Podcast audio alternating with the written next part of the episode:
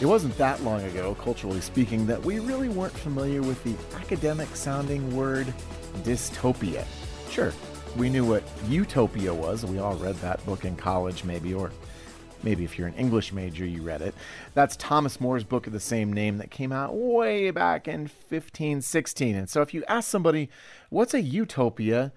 They could tell you, you know, it's an ideal society where humanity's problems have mostly been fixed and we live in harmony with each other. But a dystopia? What's that?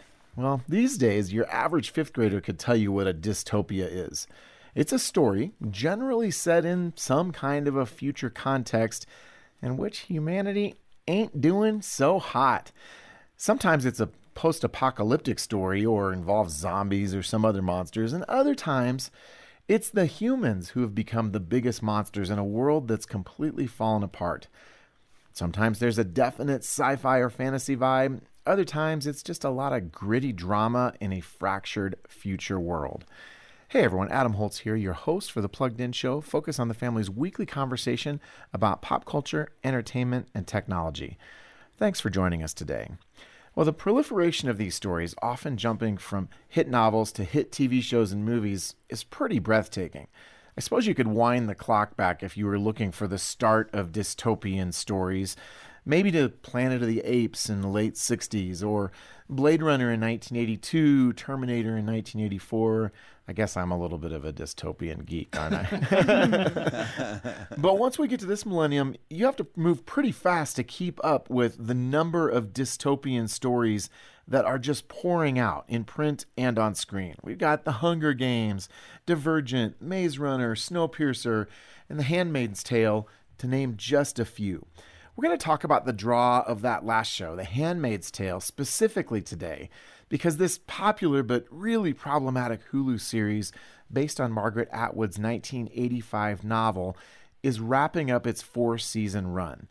This is an M rated show. It's obviously not for families or kids but the buzz about it could easily be influencing older teens, especially with regard to its really harsh critique of patriarchy and organized religion. And from there, we're going to talk about the appeal of dystopian stories in general and how we need to approach those as families. Well, joining me for today's conversation are Paul Asay, Jonathan McKee, and Emily Clark. All right. Well, what's the first dark or dystopian or dystopian ish TV show or movie you remember seeing, and how did that affect you? Paul, I can see you're waiting on bated breath to answer my question. waiting on bated breath. Or waiting with bated breath. Yeah, I, I, was just trying to picture me standing on the actual oh, bated oh breath. Goodness. But, right. but we digress. I think already. I, would, I know we haven't even started. so, so early into the show. This is this is the sign of a good podcast when we're already going on a totally different tangent. I'm gonna have to say Soylent Green. Oh, is that about green soil? No, no. Have you not seen Soylent Green? No, I'm playing dumb. Oh, but you can tell people about it because it's not exactly a household name. No, perhaps for those. Is Will un- Smith in it? no, no, but by golly, he should have been. he no, Charlton Heston was like the dystopian king for a while, right? He, it's true. That's his official title. in the 60s and 70s, he was in a lot of interesting sci-fi stories and, and biblical Green, stories. Eh, Strange, right? Very interesting. We might talk about that a little bit later on. Um, but Soylent Green is about this overpopulated world where all of a sudden there's not much food, there's not much wildlife to make food out of. So you have these bricks of nutrients that are given to people to help them to survive. The latest and greatest of these is Soylent Green. And I, I feel like I want to spoil the story now. But uh, you can. I'm going to give you permission because, you know, it's made out of people. Duh. Dun dun dun. People. People. Okay. Yeah. So yeah, it, it was a very creepy Cross story. That one and, off my list. but ironically, the thing that struck me wasn't so much the horror of the final the reveal. Horror. Exactly. It was about this overpopulated society where people are sleeping in the in the alleyways, they're sleeping in the hallways, they're on the stairs piled up. People have to step over them to get to wherever they're going.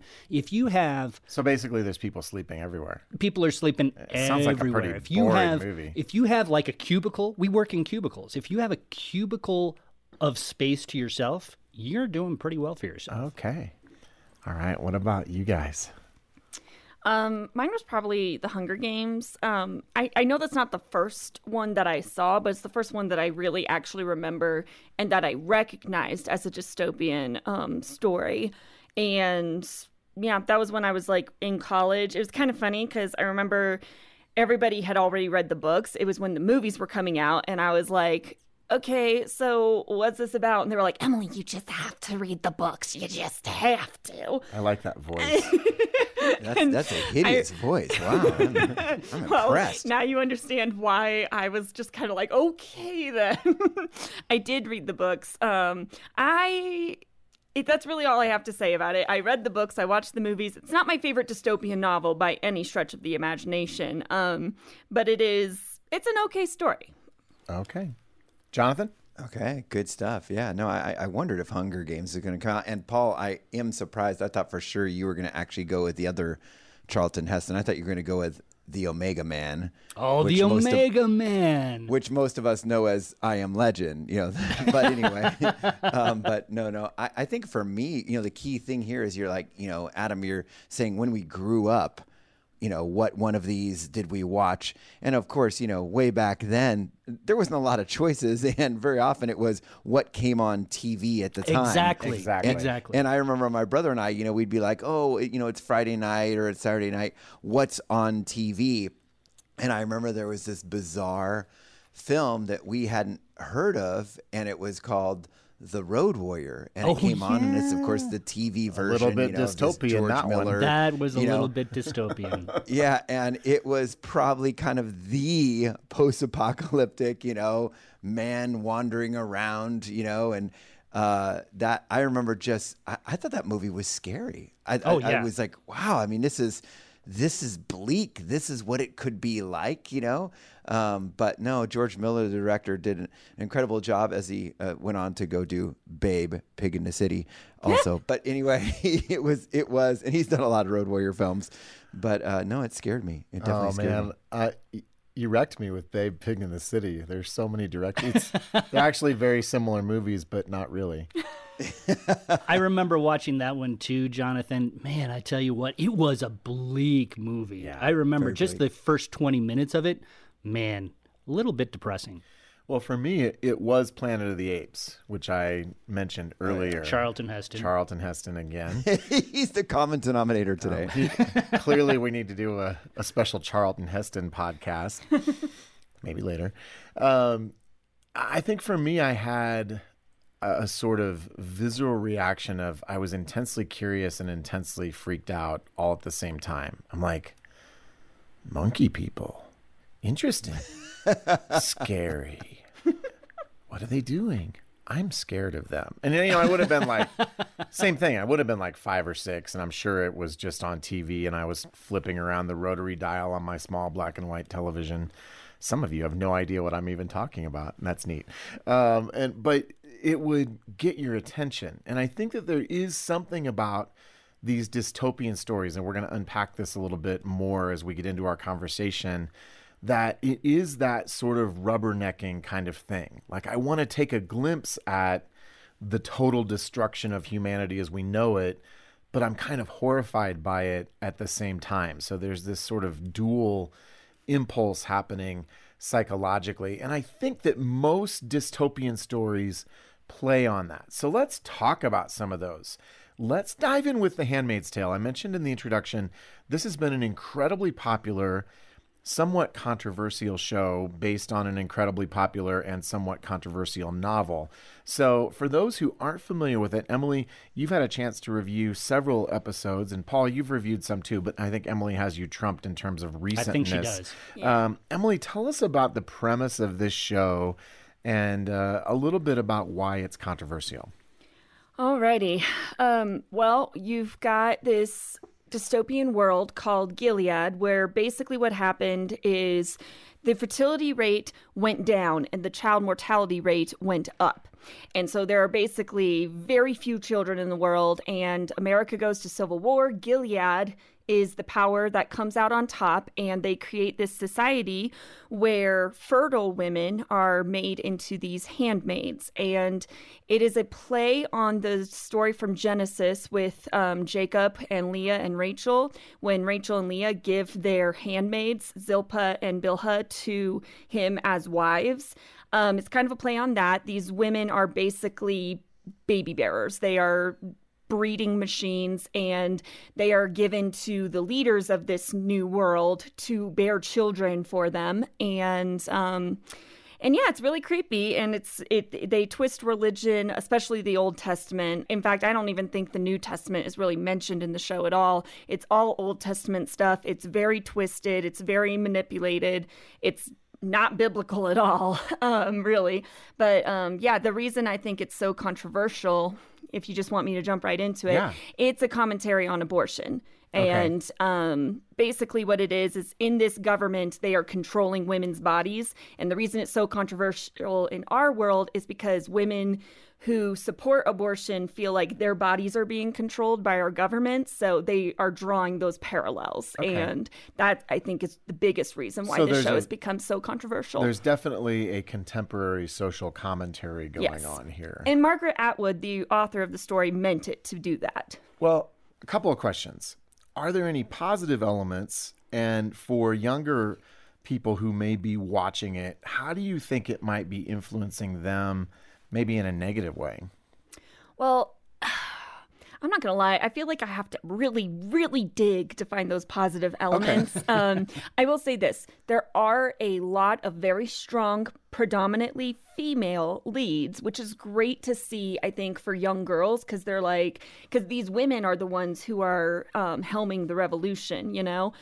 But it comes at such a cost that it's not worth it if you ask me there Yeah. this show is just really messed up there are incidents of ritualized rape there um and non-ritualized rape um So it's a hardcore TV MA. there is Show. oh yeah there's murder there's language there's it, it is just dark and you know in fact i would say it's kind of interesting because you know you asked me you know what would be bad for teens. What's bad for teens is that as you said in your introduction you know with the the bashing on the patriarchy and religion and such i think that honestly maybe even more so than the um, abortion narrative. I think that's actually really important for teens to understand that it's like it is bashing on the patriarchy so hard that it, makes and it's making it so extreme in this story so that if you even hear somebody maybe just like say something that might be construed as wrong, that you will call them out immediately and stuff because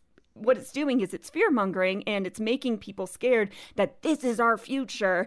And I think that's very dangerous, especially for influential minds of teenagers, you know, because they're not going to recognize that, oh, hey, this is not what our world is. This is an extreme dystopian society. Like, this isn't what's happening, but they're scared that it's what could happen. And so now, so, you know, it almost makes them want to go the opposite direction, which is not necessarily a good thing. Yeah, just to talk a little bit more about that, and correct me if I go anywhere mm-hmm. astray with this, Emily, because I haven't watched the latest seasons of this, but it does seem that they really concentrate on that religious patriarchy, that hierarchy that you see there, and and for a society that is sort of moving away from Christianity, falling into more of a secular type of understanding of the culture at large, mm-hmm. there are some people who associate what we see in Gilead with evangelical Christianity. Would that be fair? And Uh, yeah. And I think that that's a dangerous thing, obviously, because as an evangelical Christian, as we are evangelical Christians, when we watch this, we don't see our faith reflected in this at all. Oh, no, not at all. It's a really strange thing. But I do think that if you're looking for positives that you can draw from here, if you dig really, really, really deeply, you could take away almost a cautionary tale. Uh, in terms of totally. what religion can sometimes do, where it can devolve into this Pharisaical, rules based uh, society that doesn't really care for the people it's supposed to. Well, and that's where we, you know, uh, really, as we're talking with our kids about this, I think it's good to give them glimpses of real life examples of um, what, you know, following Christ actually looks like. And sometimes I, I always tell parents, I think this is a great opportunity for us to even, you know, take our kids to see examples of ministries that hmm. reach out to help people that are in crisis. My oh, wife, my wife works at a crisis pregnancy center, and uh, it is a place that provides young women with alternatives to just, hey, can I go in and get an abortion? Um, they provide free medical care for these young women and just love and care. And w- when these young women come in and they're like, I don't know what I'm going to do. I'm scared. I'm going to probably get in trouble because I'm pregnant. This is going to, you know, this pregnancy could ruin my life. They don't judge them and, you know, they wrap their arms around them and love them and care for them and say, hey, we've got the free medical care that you need. What can we do to help?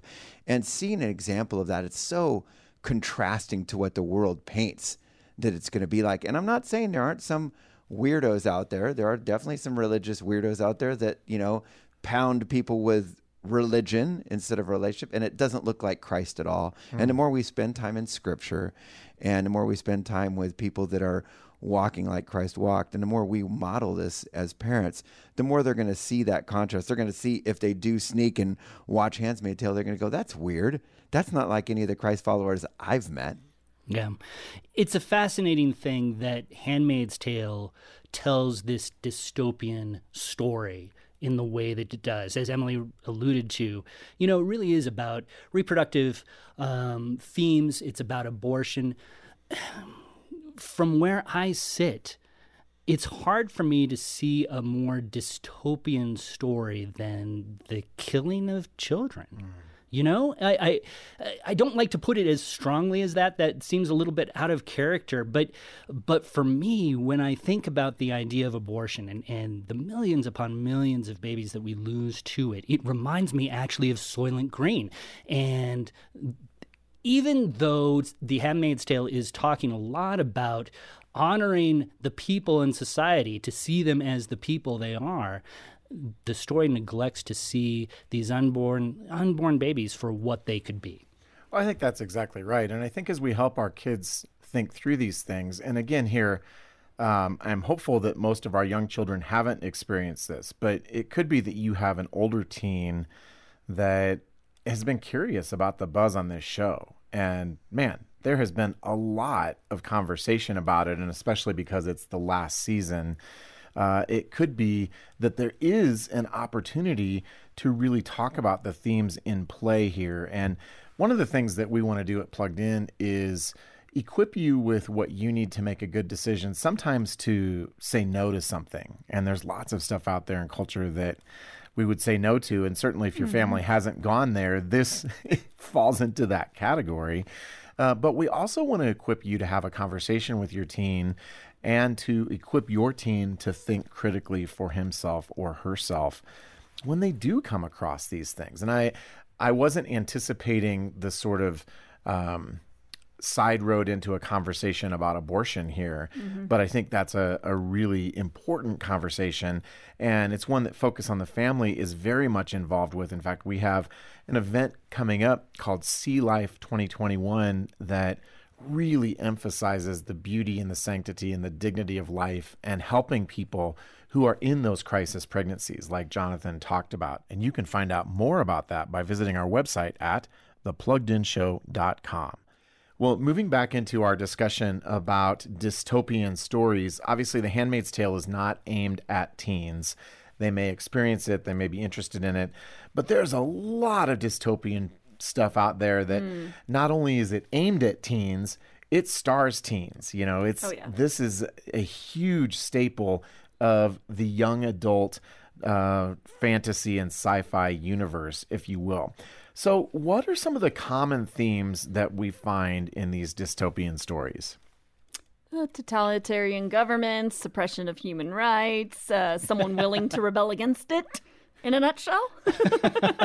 wow, I feel like I wanted to like visually place bullet points in front of each of the things you just said. Go, that was good.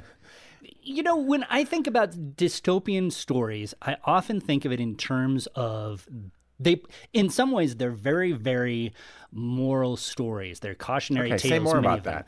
um, because they talk about how our sins either moral or secular or what have you you know sins sins that we would consider sins as as evangelical christians or christians uh, how society might perceive a sin we talk a lot about how mankind has ruined the world around us. You know, it talks a lot about the sinful nature of man, um, which I find kind of interesting about a lot of these stories. Yeah, so maybe there's a natural bridge to having a conversation about what Scripture says about the nature of reality. Yeah, Because yeah. I think all these stories are a commentary on the nature of things on some level. It's interesting to me that a lot of these stories deal with an inherently fallen world. We see these fallen worlds, mm-hmm. right? That is not a, necessarily a popular thing within society as a whole. We like to think of people as generally good. These dystopian stories often sort of debunk that and shows how we can go very, very wrong. Okay. You know, it's interesting when you look at all the different options for these. There's one that isn't as popular, and uh, it was a series. It was a TV 14 series called Falling Skies. I don't know if you Oh, guys yeah. have ever seen it. Yeah. Yep. But starring Noah Wyle, you know, from ER, um, and uh, he, it is really interesting because in this series, it's kind of about aliens taking over, but they're all you know living in this post-apocalyptic world taken over by aliens.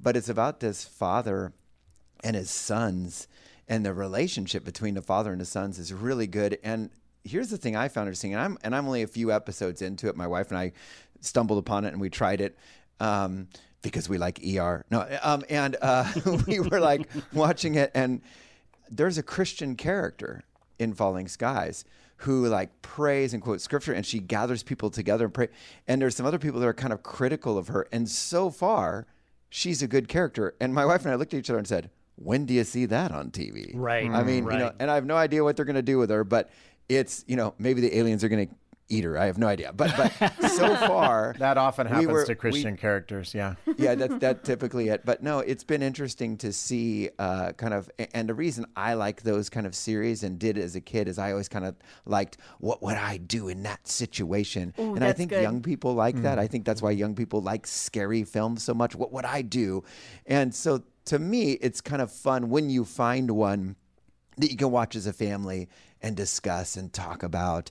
And um, and that's I think that's why we used to s- share ghost stories around the campfire you know or or scary stories around the campfire because it was kind of like a ooh it's a, you know Yeah. what would I do in this situation? I'm so scared. And uh, for me it was kind of a it so far so good on that one Yeah, I, I'm really glad you mentioned actually Falling Skies and that Christian character because that, that's one of the things that, that you see often in dystopian stories. I think that these stories give a, an actual springboard to talk about bigger, deeper issues. Hmm. Because the world is falling apart, it gives us opportunity to explore what's truly important. And oftentimes, as in your example, it's about family, but it can be about faith too. The Walking Dead is not a show that I would recommend to anybody. But you're going to talk about it anyway. But I, am can going to talk coming. about it anyway because you do have some interesting spiritual notes that can hmm. show up.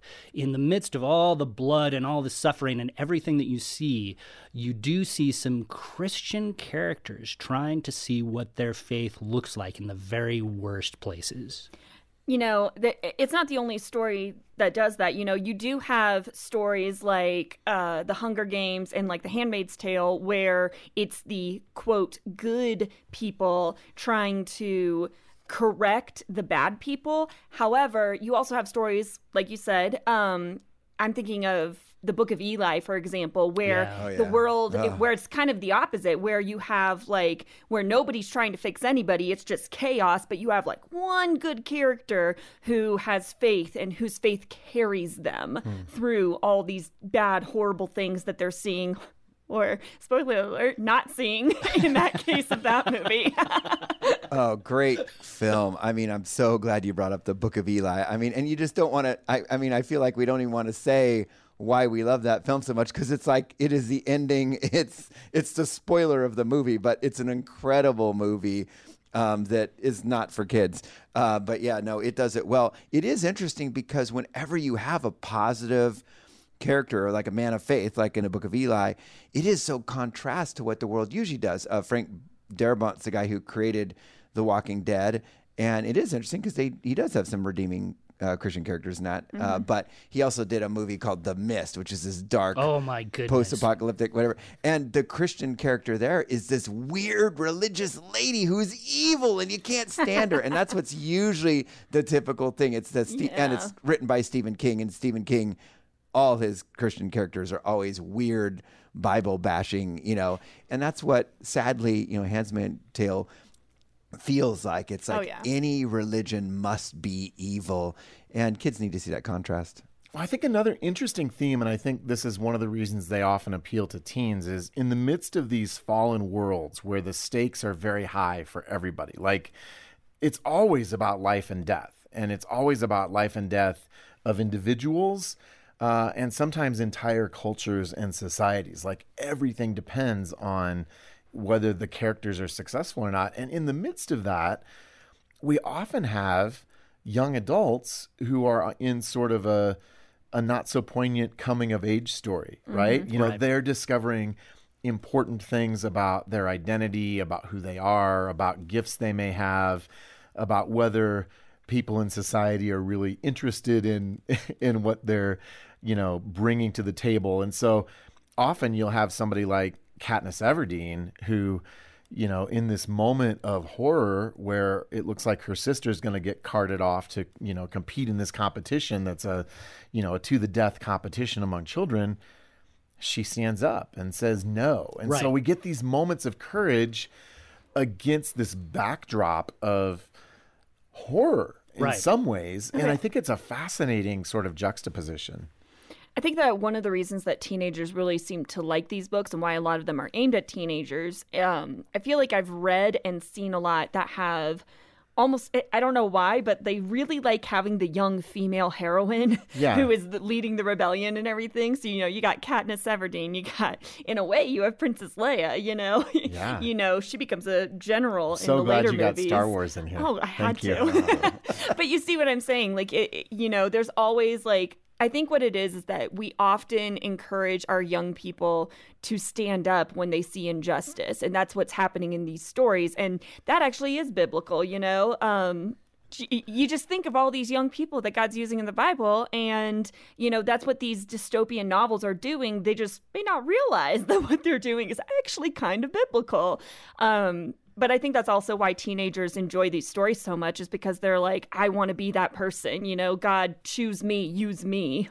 I also wonder whether there's a sensation in the culture today that society is just going a little bit downhill. And I think that, Yeah. that maybe these teens can be attracted to some of these stories because they see some some realities that they see reflected in their own lives. Yeah, they see themselves as, you know, leading a revolution within their own communities. Well, and, and I think that there's a parallel here with horror movies and with zombie movies in particular, in that when there are these moments of cultural unrest and uncertainty, these movies are almost like a subconscious manifestation of our insecurity about what's happening in the world. And so I think as we see lots of things breaking down or in flux or in transition, it probably shouldn't surprise us that we're getting lots of stories uh, that fictionalize that and dramatize that in a fantastic way, and that people are drawn to them. It's sort of a cathartic outlet for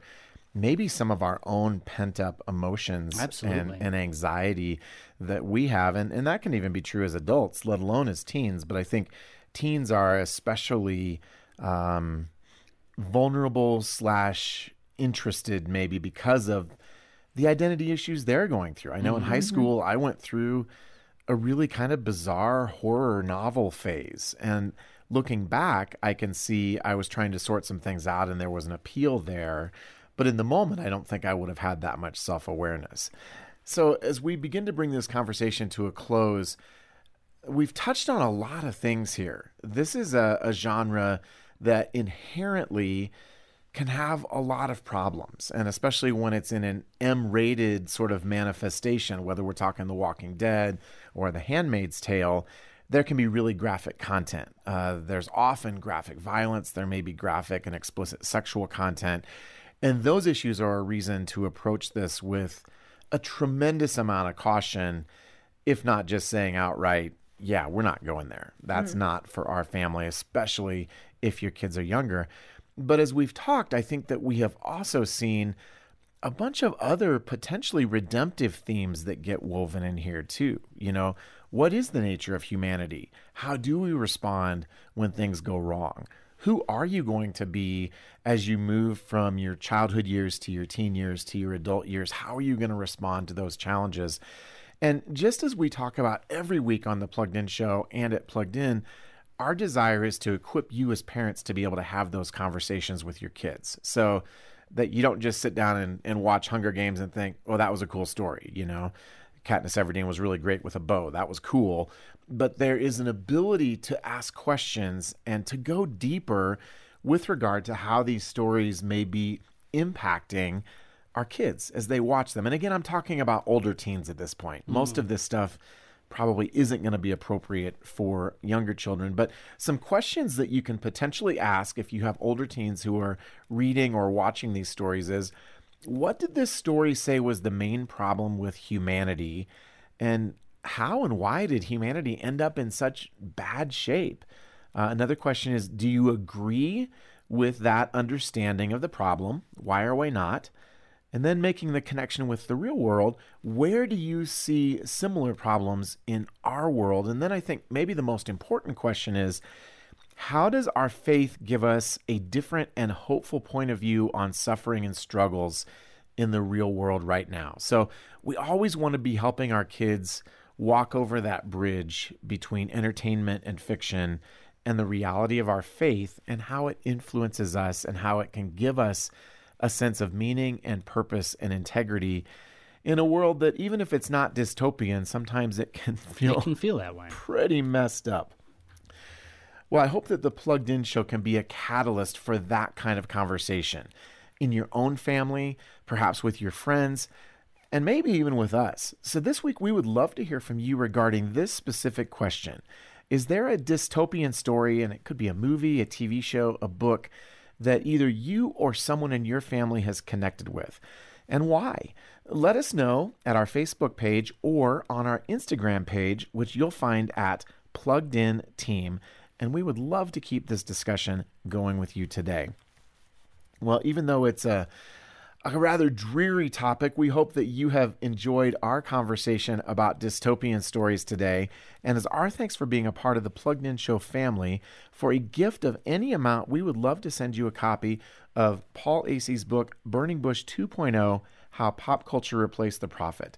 You'll find a link to order that book in the episode notes for today's show, as well as on the Plugged In blog entry for today's conversation. Or, if you prefer, you can also call 800 A Family.